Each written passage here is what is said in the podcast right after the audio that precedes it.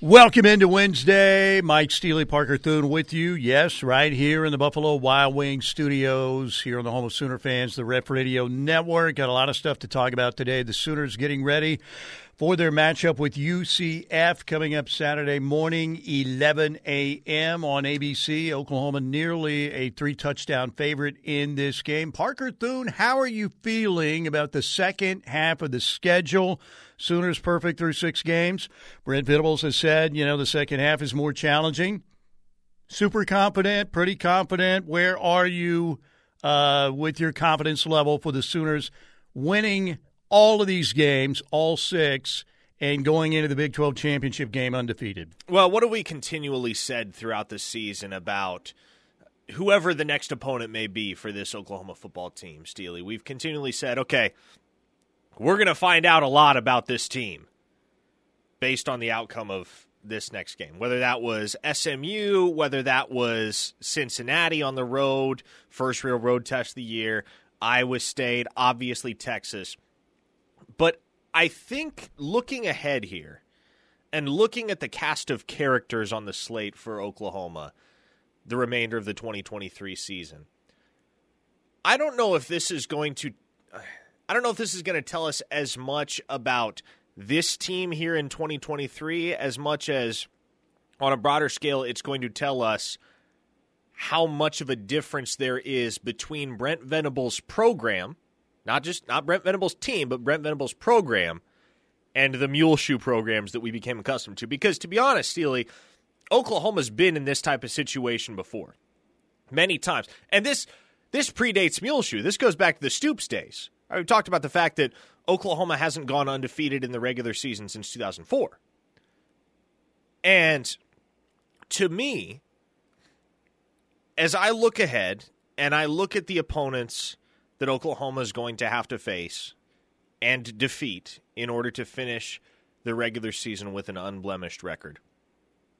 If the Sooners do that, if they are sitting at 12 and 0, heading into Arlington and a potential rematch with Texas. That to me underscores the major cultural shift that we have seen since Brent Venables took power at Oklahoma. Because mm-hmm. it's it's about not beating yourself. I like that these, answer. These football teams that Oklahoma's going to play the rest of the way, Steely. Uh, on paper, Oklahoma should beat them. Yeah, yeah. I mean, and they're a huge favorite in all of these remaining games. Uh, and but there are going to be some challenges. They're going to face some situations yeah. where they fall behind, or a play doesn't go their way, or you know something happens. You're going to have to make some plays in some of these football games to finish out the year undefeated. But I like your answer because I think you're talking about what the program looks like moving forward as to what the program used to look like, you know, when they were considered soft and everything. I want to play this clip and then we'll react to it. This was Bob Stoops, who's so good Tuesdays on the rush with Teddy and Tyler. Uh, you know, and Teddy was talking about, well, you just beat a really good Texas team, then you had a week off. Everybody's telling you how great you are. Bob Stoops, though, pretty much answered saying he's not a believer of being super tough, keeping a team focused after a big Texas win. Well, it's pretty easy at Oklahoma. I don't, I don't know that I ever lost a game before or after OU Texas, maybe one um, in my 18 years. Because uh, the bottom line, as you know, when you're playing for us or you're coaching for OU, everybody, you know, the fans love to say, "Oh, just beat Texas and everything's okay." No, it isn't. You know that's not true. Mm-hmm. so you're you're required to beat everybody, and the only way to beat everybody is to be ready to play every week.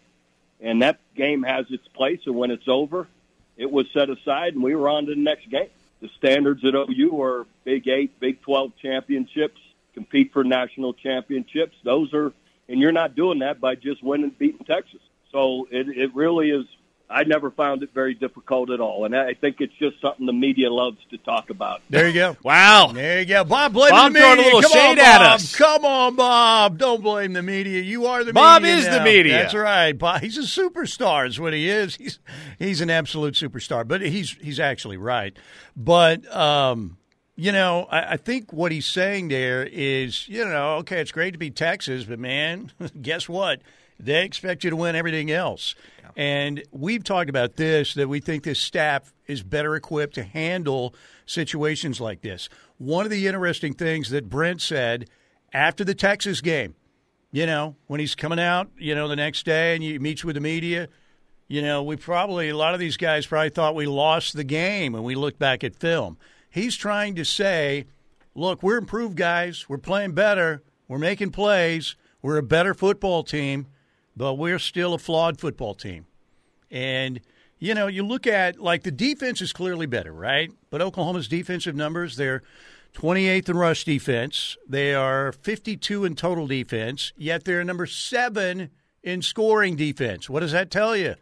That tells you they buckle down. That's right. Make plays when the other team's in the red zone. You know, and even some of their offensive numbers are a little bit skewed because, you know, you put 73 on Arkansas State. Look, no doubts, no doubt, this is a much better football team than a year ago. It might just be a special OU football team like 2000 yeah. because of the big plays that they make when the game's on the line. When they've had to make plays, what happened when SMU got close? Boom. It was over with, right? Yeah. You know, they just made a lot of big plays. I mean, all you have to do is look at the two drives in the Cotton Bowl. Well, the failed drive for Texas, the goal line stand, and what Dillon Gabriel did leading that team back. So, but again, you're not some juggernauts. You've still got to go out, yeah. be focused, and play the game. Yeah. Well, and again, I think the only the only way the Sooners lose one of these six games down the stretch is if they beat themselves. And I guess my point in all of this is that we've seen these Sooner teams beat themselves before. And I think generally it's because they get caught up looking ahead, looking further down the road to the next opponent or to the conference championship game, or they get caught up in everything that the media is saying, hyping up Oklahoma football. I loved the fact that on the field after the Texas game, Peyton Bowen was walking around saying, Job's not finished. Job's not finished, boys. That's one win. That's a true freshman, Steely. It's not like that's a fifth, sixth year that senior guy that's been stud. through the fire. Yeah. A guy that knows inherently from experience okay, we can't take the foot off the gas pedal. That right there speaks to culture. It does. The fact that you have a true freshman yeah. saying those things. Well, I like this too. Uh, Ethan Downs. Let's play this Ethan, Ethan Downs uh, soundbite because you think Brent and like Miguel Chavis aren't in his head and they're not drilling home this, you know, this uh, message that, all right, man, great, man. It's great to beat Texas, guys. Great job. But guess what? We still have other goals out there. And to do that, we got to keep you focused week after week. Brent talks about it all the time. So this was Ethan Downs the other day when he met the media. And uh, they asked him about, yeah, a big kind of favorite against UCF, favorite the rest of the way. Here's what Ethan Downs said about facing USF or UCF uh, Saturday. I bet their goals are still in front of them. You know, with the losses that they've had, uh, they still have their goals ahead of them and it's a challenge for every team. The running backs are very, very quick. Uh, you can squeeze through the gaps. Talented quarterbacks. They're one of the top offenses in the nation. They can threaten us on all ends of the field, so we got to be very sharp.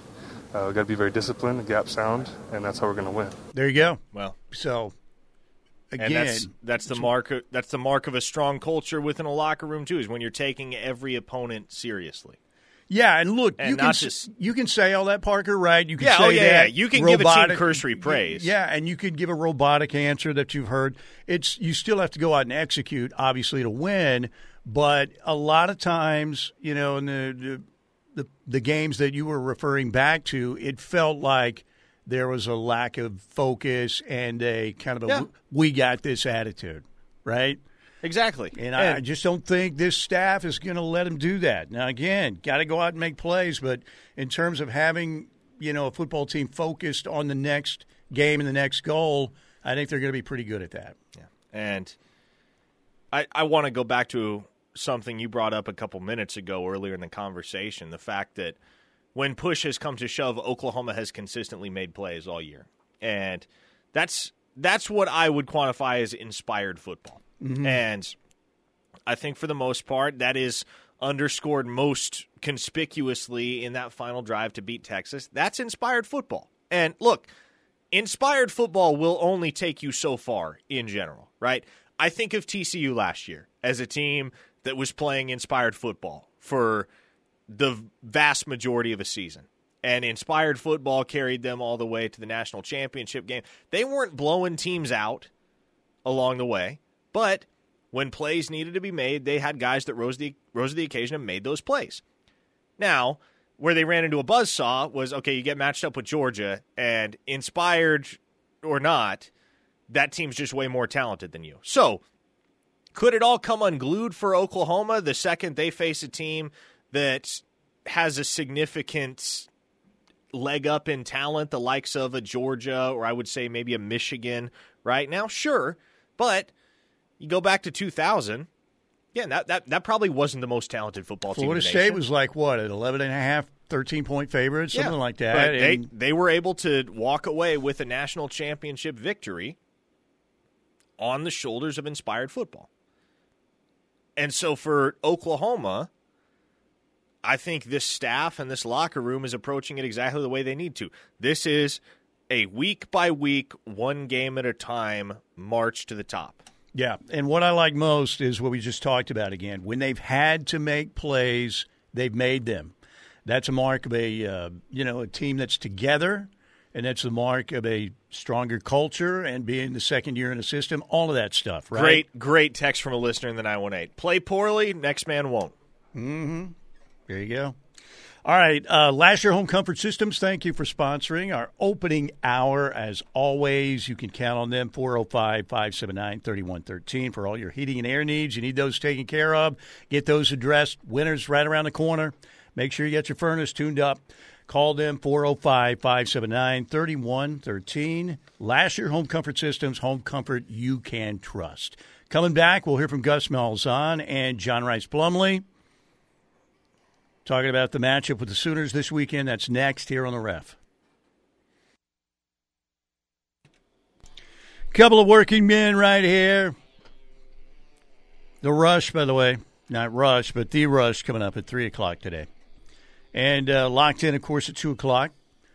Good to have you with us on this Wednesday edition. Pregame show begins at 7 a.m. We'll be at Boyd Street Ventures and at Balfour of Norman this weekend for Oklahoma Central Florida. Sooners are a 19 point favorite against the Knights in this matchup. Riverwind Casino, ladies and gentlemen, they have nearly 3,000 electronic games. They're adding more all the time. They've added some new gaming areas. We have a Skyloft gaming area now. We have an Oasis gaming area now that's smoke free after the renovation. They have your favorite table games as well. Great poker room, great promotions, concerts galore. We've got entertainment events out the wazoo, including this Sunday night, the Gin Blossoms and Tonic Final Beats and Bites show of 2023 outdoors, all those great food trucks, great music. You've got arts and crafts out there, games for the kids. Tickets are only 10 bucks. If you don't have a ticket, go get one. They're only 10 bucks. Kids under 10 get in free. Gin Blossoms and Tonic this weekend. We have shows coming up in October also at the Showplace Theater. A couple shows for Rodney Carrington, October 27th. In November, Aaron Lewis, Flatland Cavalry. We have Justin Moore in November. They just announced a show for Pete Davidson yeah, that Pete Davidson from SNL fame, October, or, uh, pardon me, December third. That's an eight o'clock show.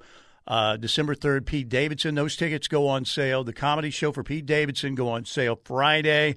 We've got Lee Brice, Ron White, Midland coming in December and January. Boyz II Men and comedian Jo Koy, and in February, Scotty McCreery. So it's a great time to go see shows with the Showplace Theater back. And again, the uh, Pete Davidson tickets go on sale Friday morning, riverwind.com, or at the casino box office. All right, Gus Mal- Malzahn. How uh, how would you describe Gus Malzahn? Is he a little bit of a hillbilly mad scientist, uh, creative play caller, uh, has had an interesting journey from the high school ranks to the college ranks. Um, I like to think of him as something in between Eli Drinkwitz and Jimbo Fisher. That's a pretty good if you morph those two together. Jimbo, jeez. I can't figure out if I like Drinkwitz or not. Do you? I'm not a huge fan of Drinkwitz. I don't mind Malzahn. Like my I, I wasn't trying to make Malzahn sound unappealing by saying he was somewhere between Drinkwitz mm-hmm. and Jimbo because I don't like either of those guys. But I have no issue with Malzahn.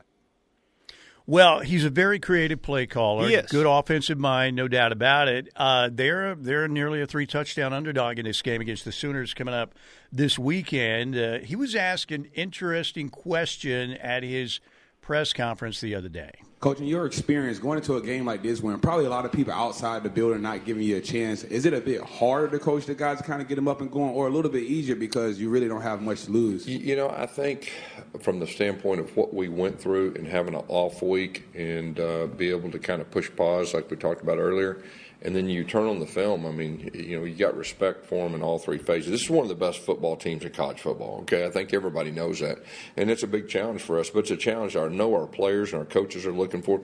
Me personally, I'm very excited. I mean, I'm excited for our team and excited for the opportunity. Did he just yeah. give us a stoopsism? Did he? Did I miss it? Everybody knows that. Oh, he did, didn't he? That is that is a stoopsism. That flew right past me, right over my head, man. I'm losing it. Uh, John Rhys Plumlee is going to be back this weekend for UCF. He's missed a few games. Remember the uh, Baylor game? They gave up, you know, they were up 35 7, I believe it was. They, they had a 28 point lead in that game. Baylor scored 26 points in the fourth quarter. Uh, outscored UCF 29 to 7 in the second half. Remember, John Rhys Plumlee did not play in that game. It was Timmy McClain, Timmy, at quarterback uh, for UCF in that matchup. So but he is coming back. John Rhys Plumlee this week. Uh, their stud defensive tackle Ricky Barber is coming back this week as well.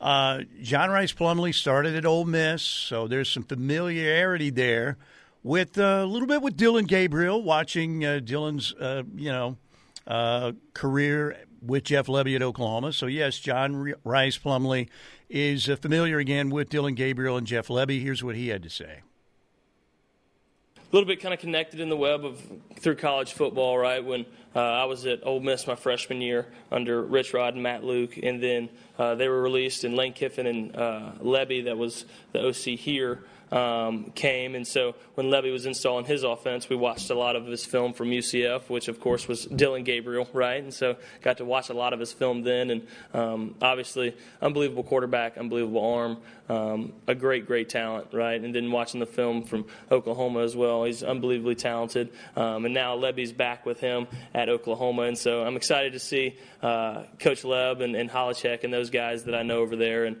uh, ultimately play against them. There you go. All right. Impressive kid man. His his presser was very. Uh, he was super articulate, well spoken. Kid, maybe a coach someday. Sounds really good.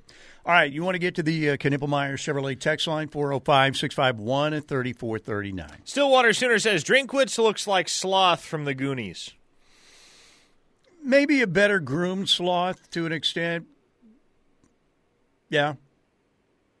Rocky Road? Sorry. Just happened. Uh, KW918 says, To me, for OU, it's not so much about beating yourself, it's playing to your full potential and being able to see just how well coached and prepared they are when they play. BV, these coaches and players make it easy to cheer for them because they believe in this culture. Yeah, I, I, think you nailed it right there. So far, it looks that way. And again, it doesn't mean, you know, if you lose a game somehow, one of these games, let's say they go to uh, Provo and stumble, and you know a couple plays don't go their way, and they lose that in a really tight game, which I don't think they will. But that doesn't mean well the culture didn't uh, take hold. You know, it just means it's really hard to win every single game, even when you have a relatively somewhat soft schedule by Oklahoma standards this season. When we talked about that before the year, that this is a this is a uh, a schedule where you needed to go out and win double digit games, right? And it looks like they're going to get that done. V Dog says 100% agree with Parker about running the table, speaking volumes about culture. Yeah, and again, even if it is a schedule that you know you look at the schedule the rest of the way, and I what did I say? ESPN's FPI I think had I think they had TCU like maybe the uh, the most difficult left, but basically they were giving Oklahoma pretty much a ninety percent or better chance of winning every game left. Now, individual games, when you do that collectively, that percentage goes down somewhat, obviously, but um, yeah, I, I think again that to me there are clear signs out there that it's starting to take hold. You can hear it in the player interviews. You kind of heard a little bit last year but I think these guys have uh, bought in, and you know, winning cures any questions or any doubt you might have about, yeah, we've heard this, you know, you, you've already got two losses. Once you're winning and seeing the, the results and the fruit, fruits of your labor, makes it a lot easier for that culture to uh, to take hold. Sooner Boone says, Steelman and Parker, help me remember, wasn't McKenzie Milton talking some nonsense about OU and UCF a couple years ago? He said something. I can't remember what he we said. have to go ahead and Google it up. I forget. He did make some comment about I can't remember while if it was while he was still at UCF or while he was at Florida State. I do remember McKenzie Milton and OU were a thing in the media at some point. Yeah, somebody will remind us. We've got so many brilliant minds out there on the text line. You know, here's the deal: you really can't talk that much smack if your institution uh, that you were at has claimed a national championship. That really is a bogus national championship. You can't do it uh, for A and M back in the late 30s. You can't do it in Stillwater in 1945. You can't do it for UCF. You were not the national champion. You can't petition to get a national championship. It doesn't work that way. You know what's hilarious is when whatever committee that was said, you can petition for a national championship if you feel like one of your past teams deserve to win. The only team that petitioned for was Oklahoma State. I mean, come on, Dad. You know, I'm sorry. I'm not. I'm real. I promise you, I'm not an OSU hater. I root for Oklahoma State a lot. I really do. But that 1945 national championship banner is just an embarrassment. Sorry.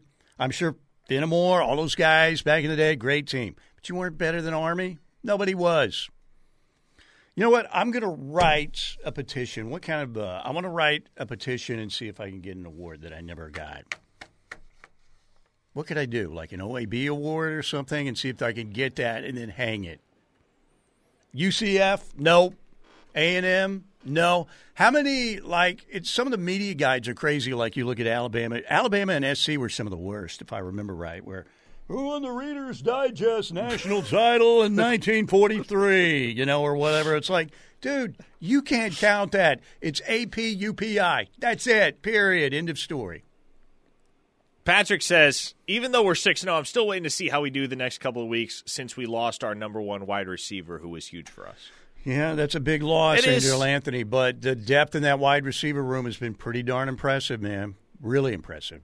So, you know, that's that's what's crazy about it because there there hasn't been a lot of alarm or uh, people don't seem like Andrel Anthony. I know he's been great, man, but you know what? We're good. We'll be good. We you hope to get him back and have him healthy again, and he can play again for OU. Uh, but again, I think people are so impressed with the. Uh, the playmakers in that receiver room that they don't think it's going to be a huge deal. Ronnie Crimson says Drinkwitz looks like the toupee guy from Wolf of Wall Street. Dan in Madison, Mississippi says Gus Malzahn is a non-slimy Hugh Freeze. All right, we got a break on that note. A non-slimy Hugh Freeze. 405 651 3439. Ken Ippelmeyer Chevrolet text line. Claiming national championships, ladies and gentlemen, you can't do it. You have to win them on the field in a sanctioned way. I'm going to just put up Mike Steely, Academy Award winner. You can't stoop to their level. 1985. Don't Bogus. stoop to their level. Don't stoop to their level, Steely. All right, take a break. Coming right back here on the ref.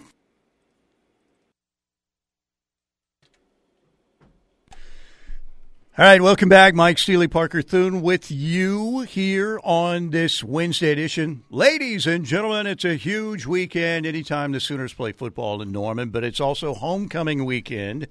And we have Emma Williams, the OU homecoming chair, sitting in a chair right next to me right now. And uh, a little bit different this year because, you, you know, particularly OU plays so many what we call rooster kickoffs that a lot of things happening on Friday for homecoming, correct? Yes, sir. Yes, sir. We have our our annual parade happening and our raw rally competition happening as well. Normally, our parade happens on Saturday, three hours before kickoff. It's a little bit different this year, happening on Friday evening. So we're excited for that. There you go, and the weather should be really good. Uh, you talked about the glow parade, and uh, then you also have the raw rally So just, I mean, they sound pretty much self-explanatory, but those two events are where does the parade originate from? How, where do people need to be? And tell us about the Raw Rally as well. And these are Friday night events. Yes, sir. Yes, sir. So our Glow Parade is our inaugural Glow, Glow Parade happening. We're taking a little bit of a spin on our traditional parade this year, and we're going Glow. So students are encouraged to incorporate all things light and electrifying um, their floats this year. So we're like, really excited for that. Um, our Raw Rally competition is a traditional pep rally, so students are encouraged to choreo- choreograph their performance. Um, for the parade, people can come for that. It will be at 8 p.m. So you can come up and um, the the um, sorry the route will be on Elm going down Boyd, and then the Gotcha. floats will be parked on North Oval. Okay, so we do have Saturday activities as well. We've just kind of split them up, right? And you've got uh, the Boyd House Block Party. That's 8 to 10. Boyd House Front Lawn. Royalty announcements. Yes, sir. Does this man over here on the other screen look like an old past homecoming king to you? I don't know. Are you? I wish. Yeah. that would have been cool. He was. I wasn't quite that popular. He's the he's the king of Midwest recruiting. That's what he's the king of. But um, you know, to me, homecoming is always about you know obviously alums coming back, but it looks like the weather's going to be really good. Actually, you know, 11 a.m. might even work out better here because it looks like we'll have fall temperatures and everything. Yes, we're very excited for the good weather and to announce our homecoming royalty court during halftime at the game. Okay, so again, Friday nights. Friday night is the Glow Parade, eight to eight thirty. That is happening Friday night, and then the Raw Rally outside Jacobson Hall from nine to eleven. Uh, the Boyd House Block Party begins at eight to eight a.m. and runs to ten a.m. Boyd House front lawn, and then the royal royalty announcement obviously is at halftime of the football game. What do you think of the Sooners so far? What are you thinking? I'm I'm very impressed. I love all of Brent Venables' amazing amazing job coaching, and I'm I'm very excited for this year. Were you in Dallas? I was. Uh, how how high was your vertical leap after the uh, touchdown from DG to Nick Anderson? I had so much fun. I don't think I had a voice the next day. Well, you're not supposed to, right? When you go to, to Dallas, so so what do you think? We're talking about it. Can this OU team win out? I yes, I believe so. Uh, There it I'm is. a, I'm a proud supporter. There you go. All right, Emma. Anything else we need to know about homecoming weekend? I'm just super excited to invite more of the Norman community this year. I believe that um, our new spin on our traditional parade kind of allows for community to be more a part of it. So show up, show out, bring all your glow gear. Kids and families are more than welcome to participate, and we're really excited for that. There you go. All right, Emma. Thank you so much Thank you for so coming much for in. me. Homecoming chair Emma Williams, and again, Friday night the festivities begin with the Glow Parade at eight o'clock, uh, and then they have the Raw Rally later that night. Saturday, uh, eight to ten a.m. at the Boyd House, the front lawn of the Boyd House. That's when the Boyd House Block Party begins, and of course, we'll have the uh, homecoming royalty at halftime. Thanks again, and Boomer. Thank you, Boomer Sooner. All right, uh, Emma Williams, the OU homecoming chair. I uh, I helped with the uh, Lambda Chi homecoming float back in the day. you don't say. Yes, I spent five minutes. They said, "Steely, you're not going to wear." I'd like. I got a pregame show to do, so you know I was doing that. So you were the, you were the guy that college. writes your name at the top of the group project. Pretty much, yeah. Signed off on it. I, I I don't think we placed that year, but you know I I glued a couple you know paper flowers onto it. So I probably was responsible for about one percent of the float. Hey, you know If what? that. Everybody, But hey, everybody's role matters. that's right. Caleb Shaffer said it Tuesday night. That's right. Speaking of uh, Caleb Shaffer, what what do we think is happening with the guard spots now? I'll, okay, so based on the way that Shaffer was talking after practice, it sure sounds like he's going to be your starting right guard. Again, I would be very, very surprised if it wasn't Cayden Green at left guard, just based off how well he played against Texas. So I, I don't know this for a fact. I don't even know if the coaching staff knows it for a fact. But my guess on your starting guards come Saturday, Cayden Green on the left side, Caleb Shaffer on the right side. There you go. There you go. Man, Cayden Green looks pretty good. Pretty, pretty good. You know, the Sooners have done uh, pretty well there, right? Up in Kansas City. Yeah. Got to Well- keep that pipeline going, right? uh, and maybe Missouri needs to start losing. I mean, I what in the wide, wide world of sports is going on here? You can't go to Kentucky and win like that. What happened? I'm trying to think. Is Cayden Green going to become the first freshman amongst this group to make a start at Owen Field? Because I know Peyton Bowen started the Tulsa game. I think that's the only game he's started to this point. So Cayden Green, if he does mm-hmm. start Saturday, would become the first OU freshman to make a start at home this season. All right, uh, Michael Boganowski, all systems go for uh, tomorrow. Do all have, systems are go. Do we have a time for tomorrow? Four thirty. Four thirty. Sooner fans will be celebrating. So, and then uh, still waiting on a date for EPL. Do you think there will be a date for Eddie Pierre Pierre Louis, or will he just come out and say? You know, I don't will, know. Will we just get the edit and he's committed? That's what it feels like to me. Just reading into that situation and having some conversations with folks close to it the last couple days. So I, I would, I would bet that it's not announced in advance. We did get a date today from Marcus James, and November second. Yeah, four-star linebacker from up at Carl Albert High, going to be locking in, mm. and all signs point to OU there. How is the 2020 2025 class doing? Had 2025 looks, you know, for a while it was like third. It's, uh, I haven't looked at 2025. Is OU still like top five? As far as I know, got to so be got, right. So your commits to this point are Jaden Nickens, Elijah Thomas, Grayson Harris, Kevin Sperry, and Kamari Moore especially if you add Marcus James mm-hmm. on November 2nd, yeah, you're in real good shape early on for a top five class in the 2025 cycle. Yeah. All right, 405 651 3439. Let's get a couple in before we break. Thanks to Emma Lewis for coming in and uh, telling us about uh, some of the changes and what's happening with homecoming this weekend. Stillwater Sooner says Steely is the mule shoe of float building. wow. Uh, I like that. Did you hear the audio of the dude who uh, made mule shoe? I don't think he intended to make him ha- sound like Hank Hill, but let's play it real quick. oh, I man, did you? Mule shoe, Hank Hill. Okay, so you guys probably are familiar with King of the Hill and Hank Hill. So we saw what Tattoo Baker did, you know, with the Mickey Mouse deal. But I can't remember. I want to credit the dude. Uh, it's on my Twitter page. I'll do it after, but basically he changed the pitch and the tone on Muleshoe's voice in the USC post game, and it he he sounds completely like Hank Hill. Here it is.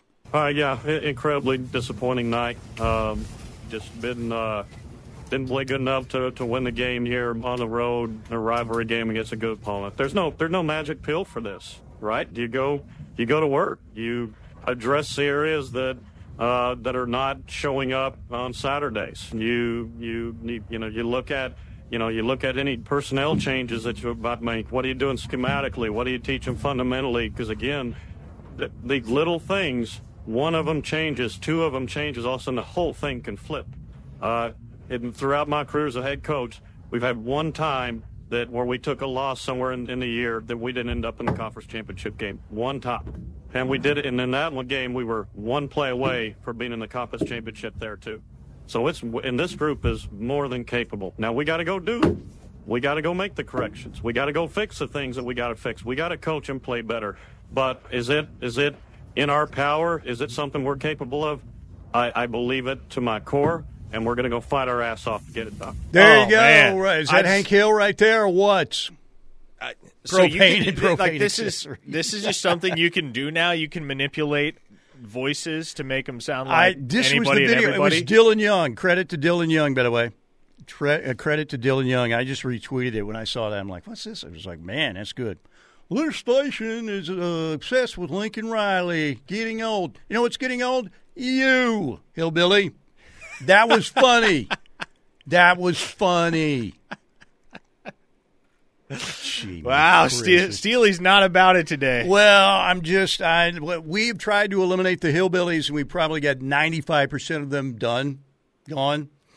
But you know, there's always somebody who's always out there It's just, I need yeah. somebody to make Mule Shoe sound like Roseanne Barr. There, well, I don't know. Somebody maybe just put AI make Mule Shoe Lincoln Riley into Roseanne Barr, you know, and it'll work somehow. All right, And then we need him as Jimbo. Mule Shoe as Jimbo. Jimbo basically is Jethro Bodine of uh, college coaching, the Jethro Bodine. All right, we're going to take a break right here, 405 651 3439, Knippelmeyer Chevrolet text line. Good to have you with us here on a Wednesday. We'll break right here, and when we get back, more of your Knippelmeyer Chevrolet texts are on the way right here on the ref.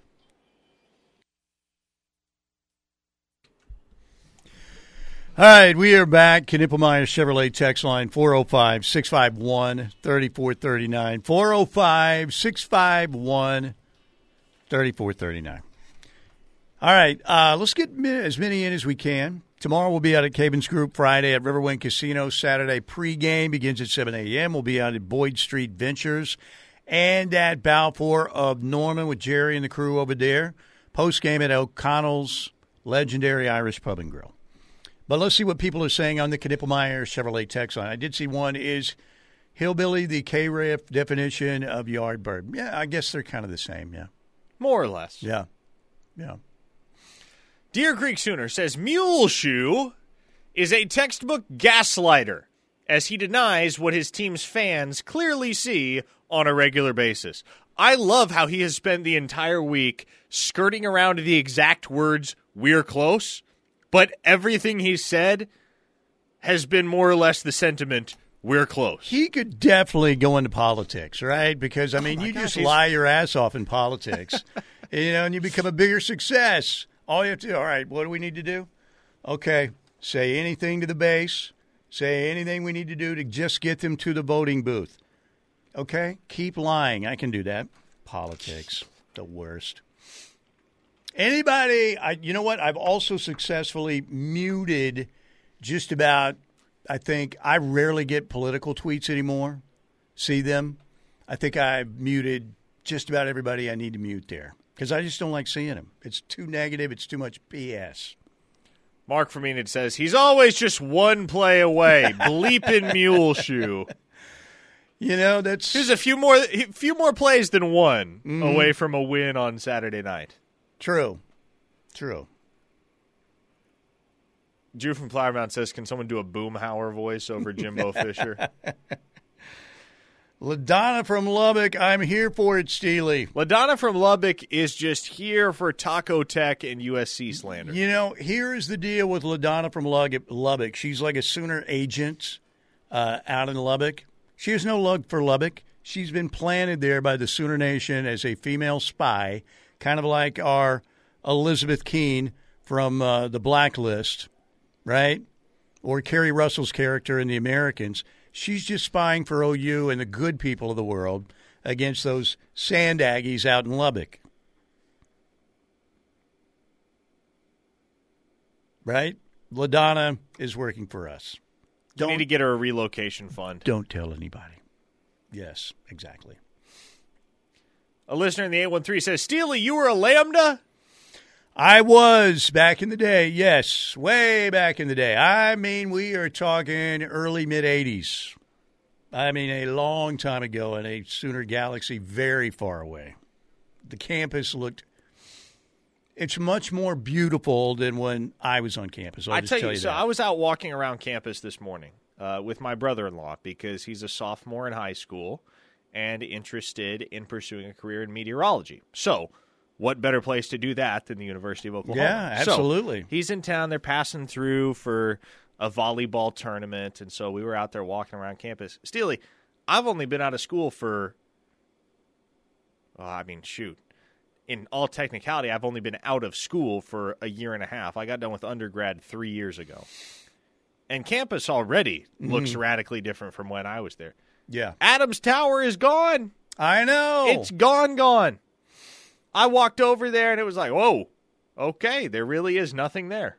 What was your staple meal staple at during your stay at OU? Mm, okay, so when I was a freshman, Cate Restaurants was still open. See, you had really they- good student union options. Yeah. You then know, they we closed. Cate my sophomore year and moved the whole staff over to the Cross restaurants. They reopened Cate my junior year. It's closed now. Now it's the OU food pantry. Mm-hmm. But Cate, that was the hangout for me and my college buddies. Cate or the student union because that was at the time the only place on campus that was open 24 hours. So, if it got later than 10, 11 p.m. and we were still up hanging around, then we would head down to the student union, shoot some pool, eat chicken and waffle sandwiches. Oh, those were the days, man. Oh, to have my freshman year of college. back. Our staple, we only have a minute left. Our staple, there was one particular place that got 90% of our food money. Oh boy. Can you guess? Tell me it wasn't Sonic. No, no, no, no, no, no, no, no, no. This one was delivered Delivered. all the time. And this is the early 80s? Initials P.S. Okay, well, there you go. Pizza That's- Shuttle. yeah. I mean, literally, Dead giveaway. That was like ninety percent of the meals. Like even at the Lambda Chi house when they had you know a regular meal there, I usually we went for the Pizza Shuttle. I mean, I think we grew Pizza Shuttle to its current status as a Norman juggernaut. Every meal, just about Pizza Shuttle. What do you want to do, Shuttle? Oh yeah, let's go. Those were the days back then. All right, 405 651 3439. 405 651 3439. On the Knippelmeyer Chevrolet text line, thanks to Lasher Home Comfort Systems for sponsoring our first hour. A lot more Sooner football and some recruiting mixed in on the way. Keep it right here on the ref. Yes, we are here to talk for another hour, folks.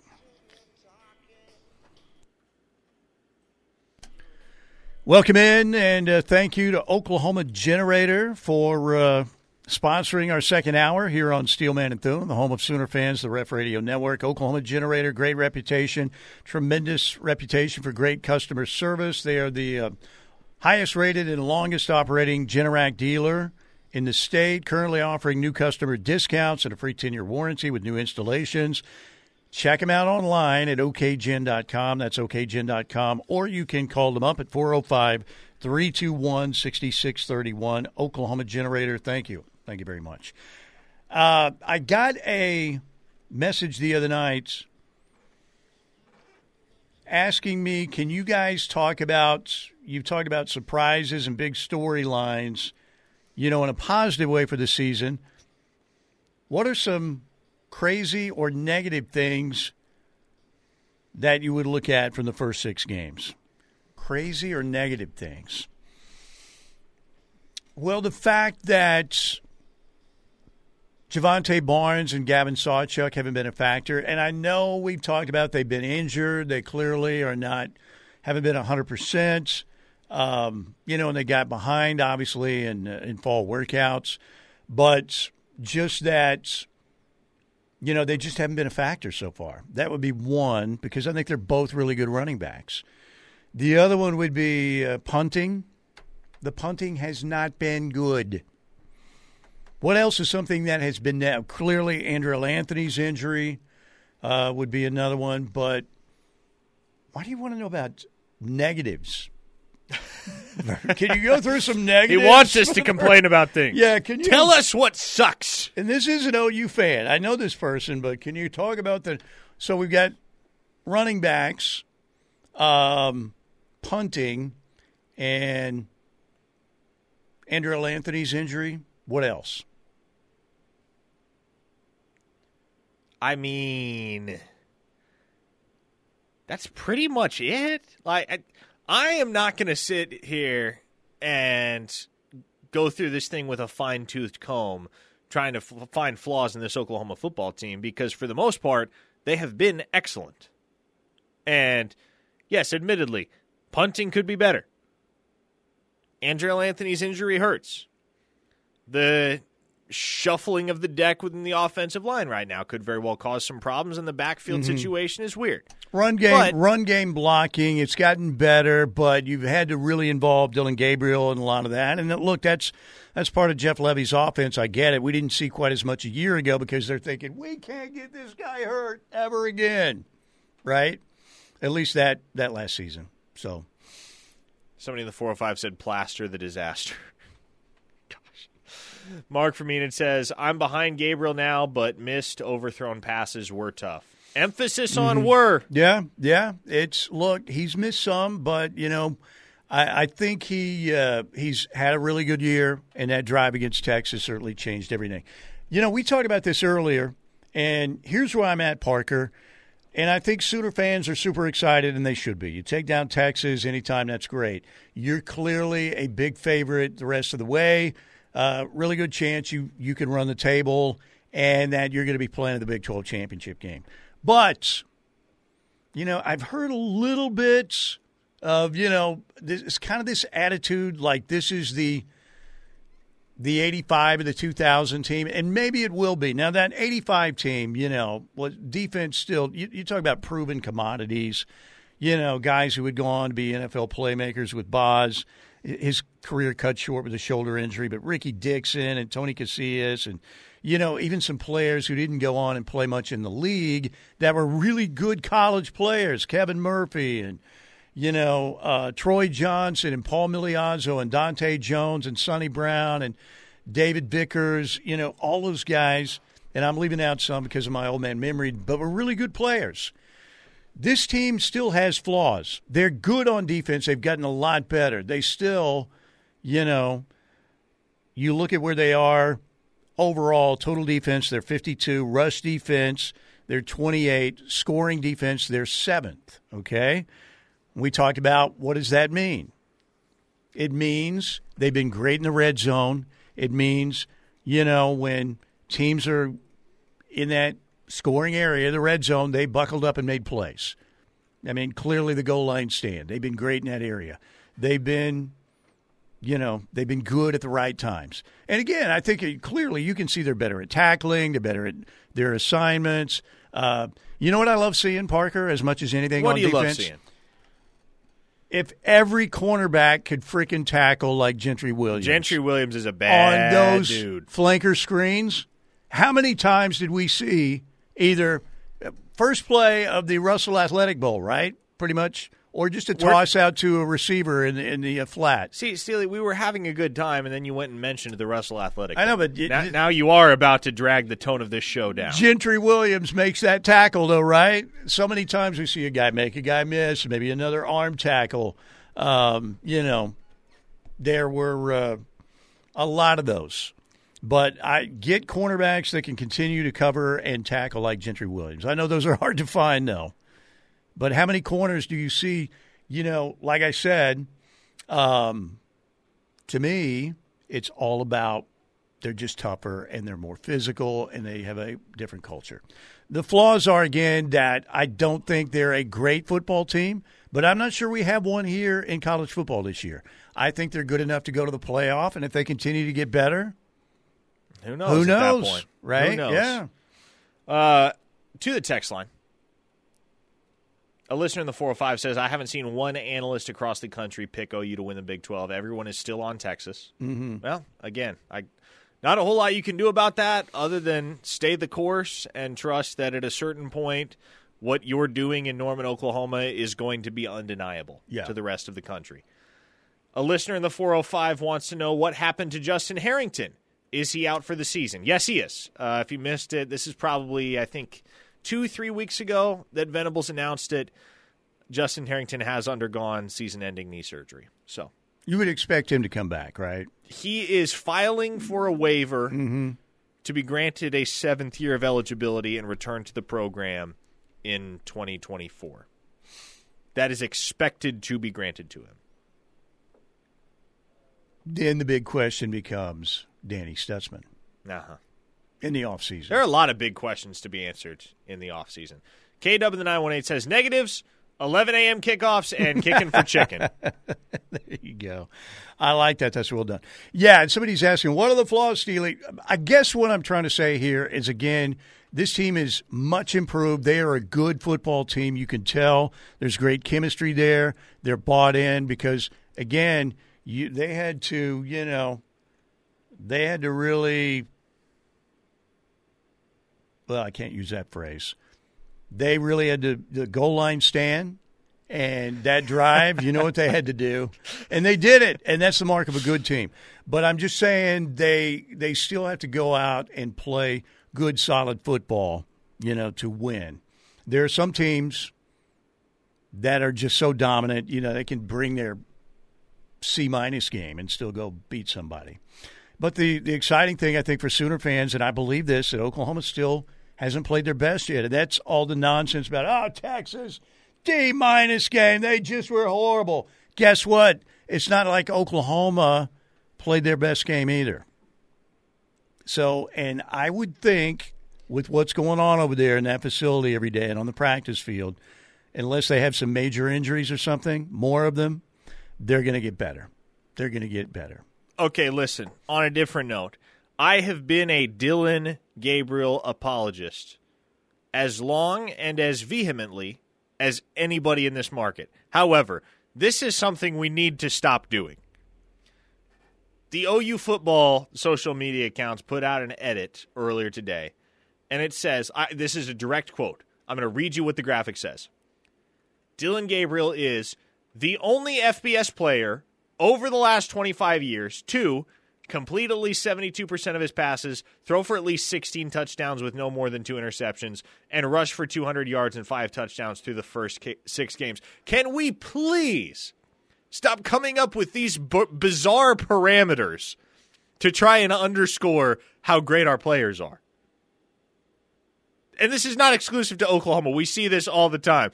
Oh, yeah, this guy is the only player with 300 passing yards, 300 rushing yards, and a punt return touchdown in night games in the month of September. And finish four sets of curly fries at Arby's before yeah, eleven thirty like, at night or something. Yeah. Again, we can we could we could legitimately make any player in the country look impressive if you manipulated the parameters enough.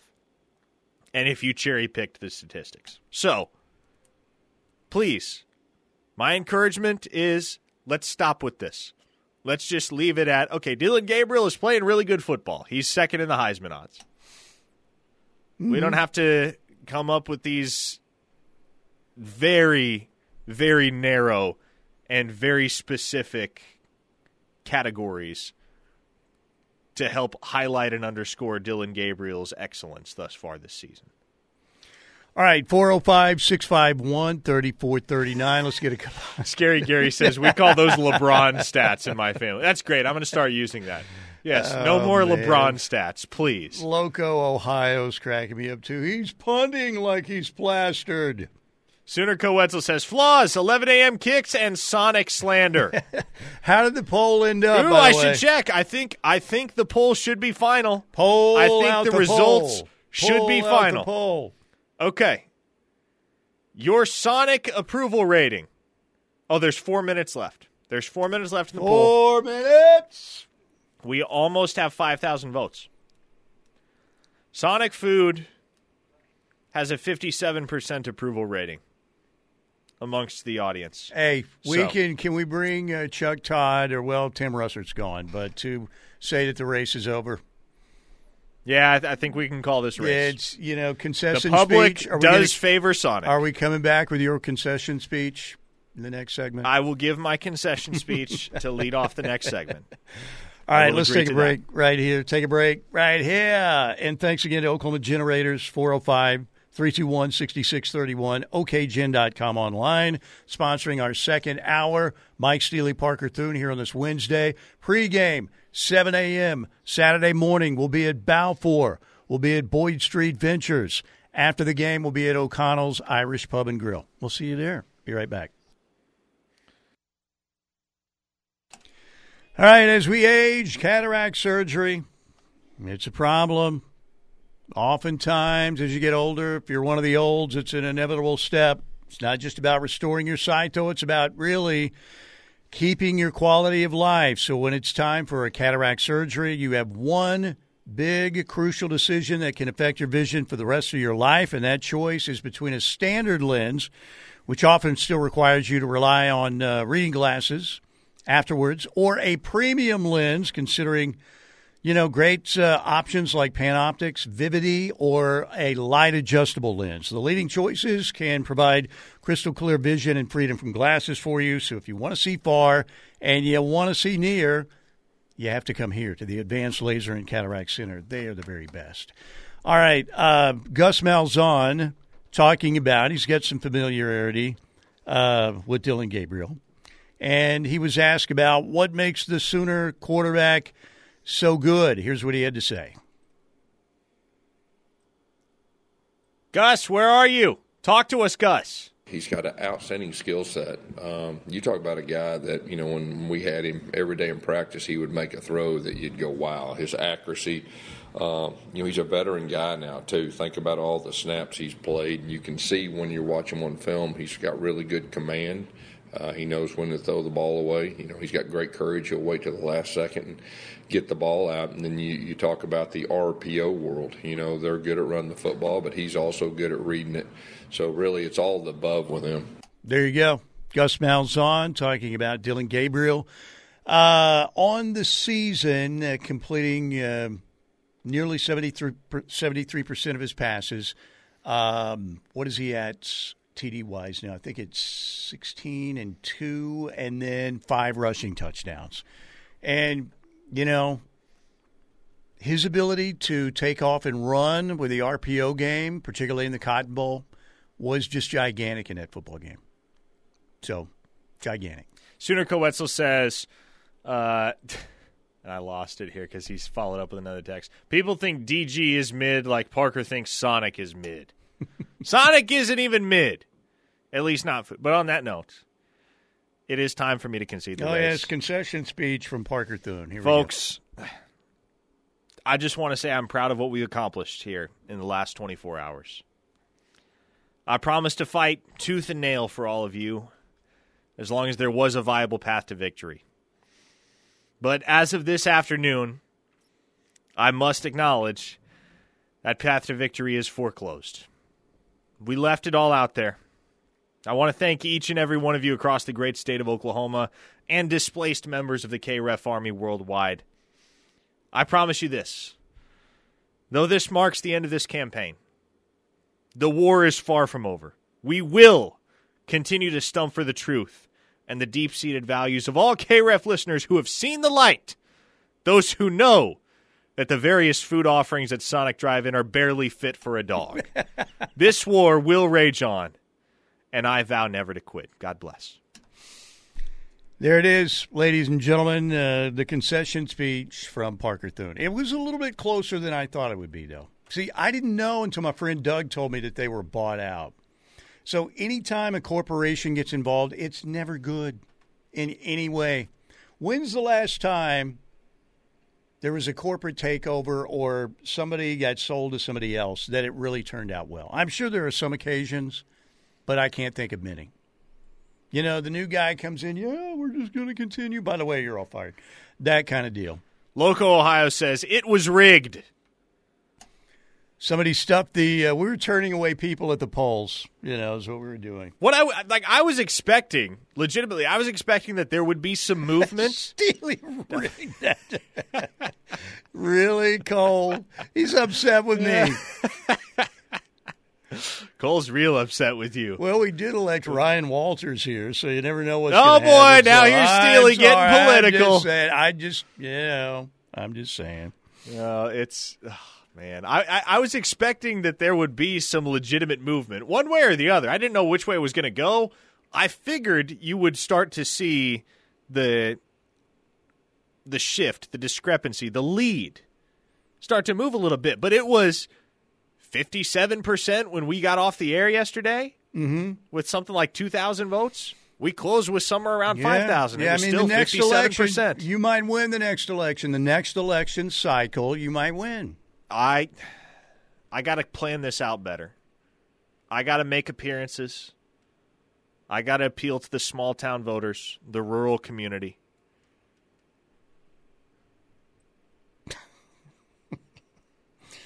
Loco, Ohio. Yeah, Loco, Ohio's on one about Sonic. As are many. Justin in Newcastle says Parker should have to eat a supersonic cheeseburger as a part of losing the battle. I mean, I will say this I'm not eating there very often. I mean, probably in the last year, maybe twice. Lost City Sooner says if I owned a restaurant chain and it had a 57% approval rate, I'd be worried. Again, uh, there was there was momentum built over the course of this campaign, if nothing else. I'm confident that in the next election cycle, if we hit the right talking points, we get on board with the right voters, the right base, the right communities, we will prevail for the state of Oklahoma. Here, here is what uh, you need to do. The political playbook is just smear the other side with as many. I don't care if you're what side you're on. Just smear the other side with as many lies as humanly possible over the entire election cycle, and then hope that you can scare your voters enough to get them out to vote. That's how it works these days. That's it. So just make up something. And I'm talking about both sides here because I'm a complete independent because I don't like any politics at all. But that's what you do. Lane in California says, Great Tim Tebow like soliloquy, Parker. Thank you, Lane. I appreciate it. Chapstick says, You just can't go after an Oklahoma original. That ain't true. Sonic is not an Oklahoma original. Braum's is an Oklahoma Wait a original. minute. Sonic is an Oklahoma original, okay, yeah, right? Okay, whatever. It started in Oklahoma, but they've been bought out. They're corporate well, now. okay, yes, you're right. That's right. Braum's, Tuttle, Oklahoma. You know what I did? I went to base. Braum's on the way home yesterday. I'm sure you did. Yeah, I was talking about crinkle cut fries. I wanted a cheeseburger and some crinkle cut, crinkle cut fries. They were delish. Scary Gary says, Parker, say Sonic has rats, big ones. Refine your message, said somebody. That's got to be a political op there. Oh, so, anyway. So, Many lost jobs out of OKC when Sonic was sold, says one listener. we're back on the Look Sonic at deal now. So that that's all you need to know right there, folks. The corporate sellouts at the top of the food chain for Sonic are at war with your local economy. They want to take jobs away from Oklahomans. So I was watching um, before Shay and I watched uh, Blacklist last night. Um, she was working late in her job in her office, so I decided, you know what? The other day I started this documentary, Big Vape, like the rise and fall of Juul, J U U L, those little vape pens, and it was the classic story.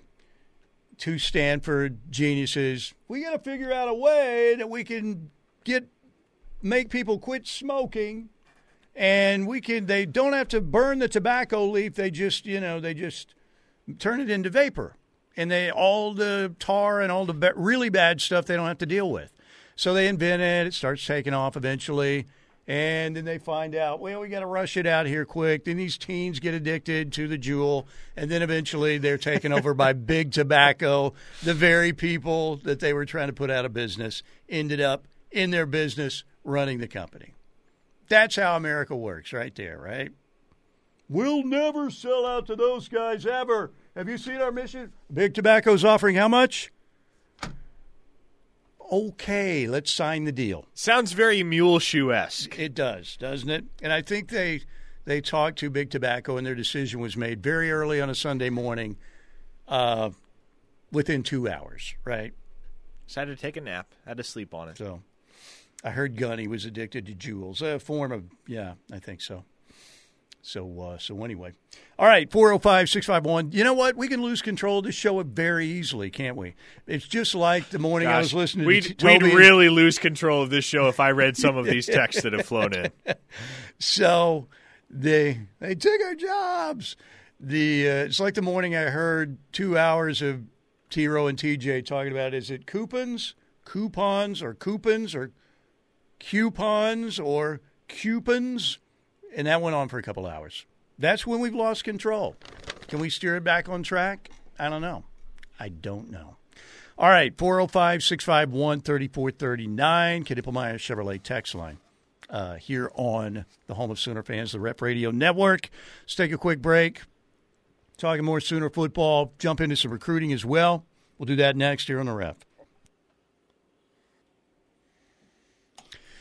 All right, don't forget we do have the Gin Blossoms in concert coming up Sunday at Beats and Bites 2023, the last Beats and Bites show of the season with Tonic. That'll be awesome on the uh, Coop Ale Works Beats and Bites stage coming up this Sunday. Get your tickets online at riverwind.com. Tickets for Beats and Bites shows are only 10 bucks. Kids under 10 get in free. And again, you've got all the best local food trucks, great craft beer from Coop Ale Works. They're the best games for the kids, uh, outdoor concert. Bring your lawn chairs, folding chairs, whatever you want to call them, chairs outdoors and see the Gin Blossoms and Tonic happening this Sunday night. Beats and Bites 2023, last show of the season. Uh, should be a lot of fun. Also, don't forget to get out and play today with your wild card and every day with your wild card, but particularly Monday and Tuesday if you can get out there and get the extra entries for the weekend drawings. We're doing Friday night drawings for the Friday Night Frights promotion. So a lot of these are on Saturdays, and they'll have another one uh, coming up Saturday, October 28th. That is the uh, 20K Festival of Fright drawing. Uh, that one's coming up on the 28th. They'll also have a costume costume uh, contest, uh, ghostly good time costume contest again, where you can win cash and prizes at Riverwind on that date. But um, two more Friday nights. Get out there. Hopefully, hear your name called in the 80K Friday Night Frights promotional drawing out at Riverwind Casino. Um, what do we have happening? Anything happening college football wise tonight? Florida International at Sam Houston State. Nope. New Mexico State at UTEP. Nope. You're not watching New Mexico State and UTEP? No, no, no, no. The no, Battle no, of. I 10? I don't think so. I will watch tomorrow night when Rice plays Tulsa on E ESPN2. Really? You'll watch that? But I not- mean, I'll have it on the phone, like, you know, watch parts of it. Tulsa's 3 and 3. Tough loss to FAU last week. Uh, think about Tulsa's losses OU, Washington, Florida Atlantic. Wonder if Howard Schnellenberger, if they ever built that obelisk, they'll rise from four four hundred foot above those mountains. Out of practice. And uh, the obelisk will be uh, in the form of honoring our first father, George Washington. Howard's first press conference as the coach, and people are going, "What is this dude talking about?" that that was the best year of comic relief ever, ever. But it, it still sucked. But it, at least the comic relief. What if was- we had had a year of comic relief in between Muleshoe and BV? Who would you have wanted it to be? I don't know that there's anybody who can touch Howard, though. See, Howard again, when you throw the booze in there, when you throw the clip on suspenders in there, when you throw the gruff, you know, and uh, not being able to remember who they're playing, or, you know, uh, and just the gruff sounding voice. If you've got a boring coach who gives you no comic relief and you have a horrible season, then it's just a horrible season. But at least there were a lot of laughable moments with Howard back in the day. If I can ever go back in a time machine, I might just go back to that year just to experience it one more time. As painful as it was, just to see. Yep, I mean, they really went did what five, five, and one. Mm-hmm. Yeah. So I mean, like that. Is that painful? Uh, yeah, for Oklahoma fans, yes. And there was a belief that Howard Schnellenberger is coming aboard. You know, this is good. Oh my gosh, Howard Schnellenberger's here, and he's a buffoon. Yeah. In the words of Larry Mack, and those in the know lo- know who Larry Mack is. When he was called by a fellow by the name of Al Eschbach, Oh, so what's your thoughts on Schnellenberger? One word answer buffoon. And that was it. so good. So good. See, I just want to go back and hear that phone call, too. All right, let's go Was that the- was that an aired phone call? It wasn't an aired phone okay, call. Okay, I was about to say. But uh, I remember Al telling that story. Uh, by the way, we do have uh, Thursday night NFL tomorrow, Jacksonville, New Orleans. Eh, that's another snooze fest. Gee, OU softball battle series tonight. Now, if you want to watch winners and the best at what they do, the battle series tonight, ESPN Plus, sold out. Those ladies are legends, absolute legends. Okay, 405 651 3439. Did I have a clip I was going to play? I have no recollection. Okay, good. We played it, I think, in the last segment. Um, Someone said, "Don't forget Mrs. Schnellenberger with the leather pants."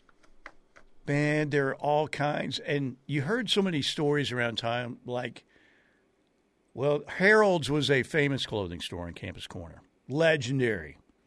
I mean, and the word was that the missus walked in there and just picked out a bunch of clothes and walked out with them. just decided, well, I'm the OU football coach's wife, so hey, see you guys, thank you. You know? Really? Mm-hmm. Oh, there were stories like that all over town. So she was clearly cut from the same cloth as old Howard himself. I maybe they had that deal in Louisville, maybe they had that deal at Miami when they beat the Nebraska Triplets. Maybe they had that deal when Howard coached the Baltimore Colts for like a season or two, didn't he, in the NFL? I know he did. But they just decided, yeah, I, you know what? I, have you ever tried that? It doesn't work, I don't think. Just to go get all the clothes you want and then walk out the door. Usually there's an alarm that goes off and you wind up uh, uh in a jail or penitentiary. But I think they just said, uh, you actually can't take those.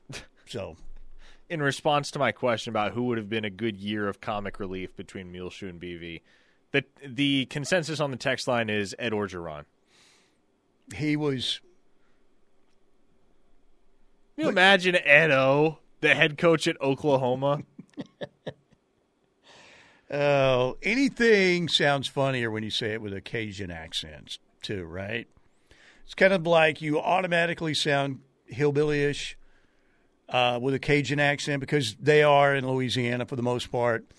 It's kind of like if you have a British accent, you sound more erudite, you sound smarter, correct?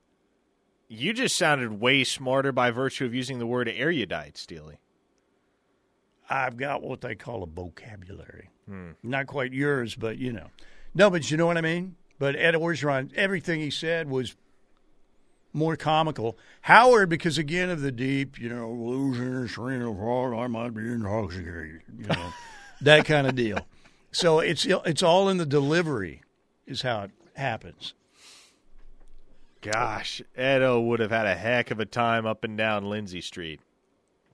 Ladonna's checking in from Lubbock. Get on the bat phone, our uh, our Sooner spy out there. She says, "I'm almost to Norman, coming for the battle series in the football game." There you go. She also said, painful. It was brutal watching Switzer resign and then live through that decade of suck. It was terrible. Do they have a documentary called Decade of Suck that they play for recruits? Probably not. Were they? Uh, refresh my memory. Because mm-hmm. Schnellenberger was in between Gibbs and Blake. That's right. How bad had things gotten under Gibbs? Well, here's the deal on Gary Gibbs. I will say this to my grave. I believe Gary Gibbs is a good football coach, very bright guy, excellent defensive coordinator. He was in a very tough spot because the SI cover had come out. You know, Barry Switzer forced to resign, David Swank, the whole nightmare. So Gibbs was in a very difficult spot, and he couldn't beat Colorado, Nebraska, or Texas enough. He had horrible luck against Texas. They lost so many close games against Texas, uh, it, it it felt like a curse. But I think in normal circumstances, if Switzer had just retired, let's say, and, you know, Charles Thompson hadn't been in the orange jumpsuit on the SI cover, and everybody would have thought, man, Oklahoma's the biggest outlaw school ever. And they, they kind of were. But the uh, I believe that Gary Gibbs would have would have been a really good head football coach. He was a he was a bright guy, and uh, it was just bad timing. Now, Howard, well past his prime, clearly uh, John Blake was a great recruiter, super charismatic, gregarious guy. You you couldn't help but like John Blake, but I don't think he he was cut out to be the head football coach. So, but I'll always say I think Gary Gibbs again in a different situation would have done uh, done very well. Somebody, very bright guy. Somebody from the 806 says, "Okay, already. Schnelly is gone. Let him go." There's always that guy. There's always that guy. Mm-hmm. It's been almost 30 years. Hey, you're Obviously, not talking about what I want you to talk about. Shut up. Is basically what he's saying. Every text, though, is about this. So we kind of go with the flow. We're allowed to talk about OU football, past and mm-hmm. present. You know this what we is need? the home of Sooner fans. You know what we need, though? You know what we need is a football game to be played this weekend. That's what we need, right? And there is a football That's right. played That's week. right. There won't be as much BS on the text line. Parker started this. He's the one who called Sonic Corporation evil and uh, their food very, very bad. Now that's a smear campaign right there. if Steely is going to engage in this type of malarkey, might have to step. Like I said, that's what you do. You lie about your opponent as much as possible on either side, and then you can hope you can scare your people to the polls. That's how it works. To close this segment, which has been all over the place, here's a great text from KW the nine one eight. We thought things were bad under Gibbs. Schnelly got there and said, "Hold my beer," literally and figuratively. Yep, yep, that's pretty much it right there. Nailed it. All right, let's take a, a quick break right here 405 651 3439. It does feel like we need a football game to talk about. Um, this weekend, Ohio State, Penn State. Mm, let's see what happens in that one. It's going to be interesting. And we'll talk uh, a little bit about the Big 12 slate as well. Missouri needs to start losing. We know that. Stay with us. Coming right back here on the ref.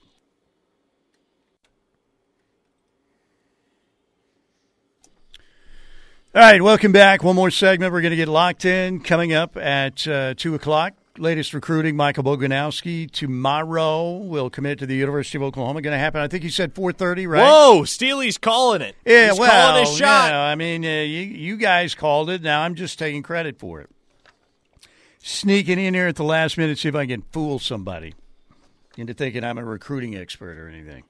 But yeah, that's happening tomorrow. Michael Boganowski expected to announce for Oklahoma. Uh, so this weekend, you have the Sooners and uh, UCF on ABC.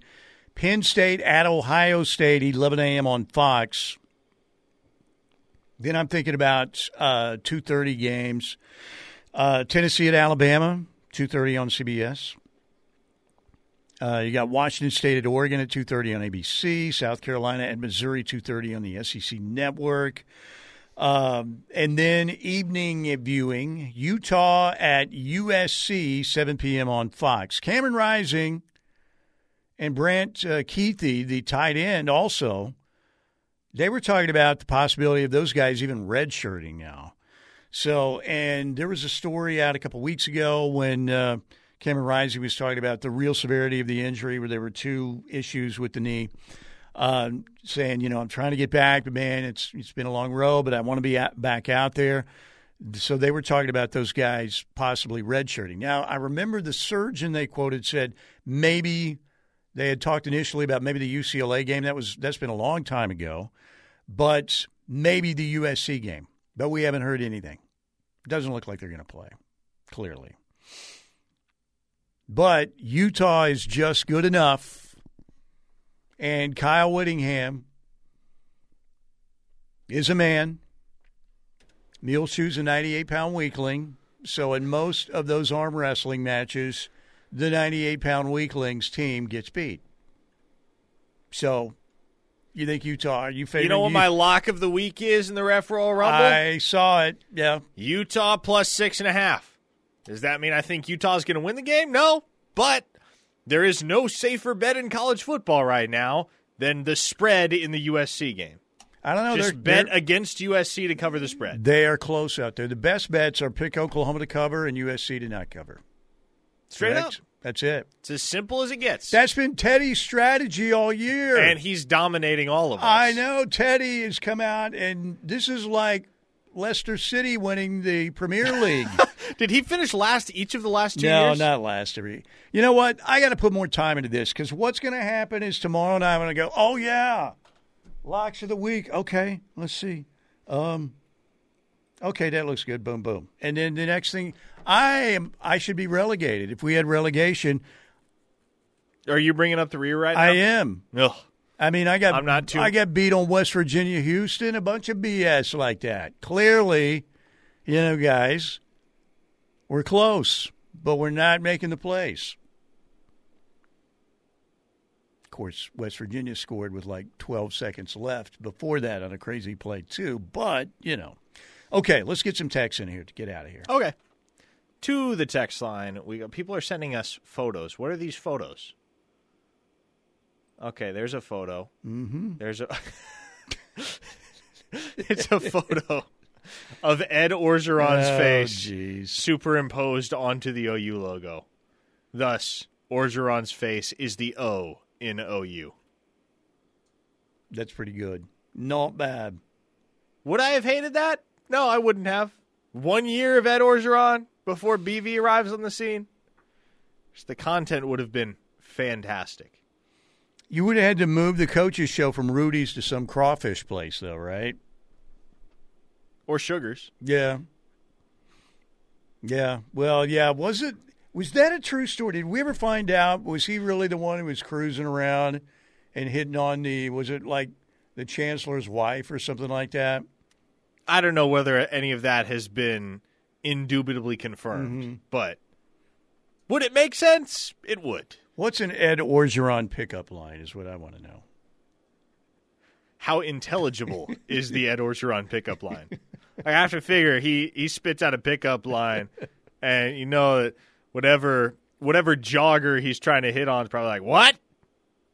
Oh man, what a piece of work! He fell into a great situation, though, man. That team was Herbie comparing the current Washington team to the 2019 LSU team. I hope not, because Washington is a good team. They are not 2019 LSU.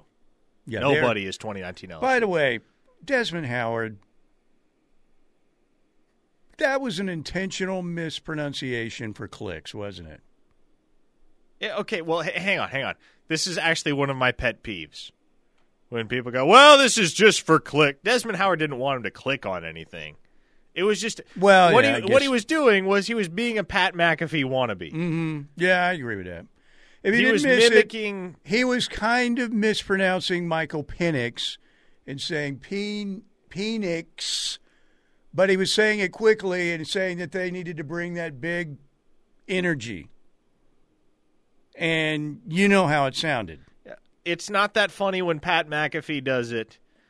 It's immeasurably less funny It's lowbrow. when Desmond Howard, someone who has made a career out of being serious Mm-hmm. on TV, does it. I, if you're going to be an absolute clown on syndicated television, a la Pat McAfee, I I still dislike it, but hey, at least it's your brand. Yeah, like yeah. you're embracing it. Desmond Howard, just don't deviate from the status quo, please. We don't need more people trying to be Pat McAfee on television. I'm with you, but like I said, we are moving closer and closer to the idiocracy because more people like that stuff than ever, and it's probably going to get only going to get worse. Right? From a listener in the 402, OU Twitter has ratioed the USC football account. You can only reply if USC follows you. I saw that. Yeah, when you turn the replies off, oh man, that's a self own right there. When you got to turn the replies off to your tweets, it's a rough situation. I mean, we are a little bit Something- obsessed. something happened that you There's a very- host on the air that keeps beating this stuff into the ground, and I wish you'd just stop because now it's time. The culture shift has happened. We should move on, but I don't think we'll do that for a while. The OU fan base, I will say this because somebody said, "Is the OU fan base the worst?" No, LSU's the worst. Texas Tech's the worst. But I'll tell you what the OU fan base will do. They will stick up for their program and they will fight you tooth and nail. You better bring a very strong weapon to that fight. because if you uh, come after the Sooner, the OU football monster, wound the monster, they're coming back at you big time. Steely, we laughed the idiocracy years ago. I agree. I see no hope in sight. None. Okay, want to thank Oklahoma Generator. Thank you very much. Online, okgen.com. 405 321 6631. Thank you for sponsoring hour number two. Let's get locked in up next. Have a great Wednesday.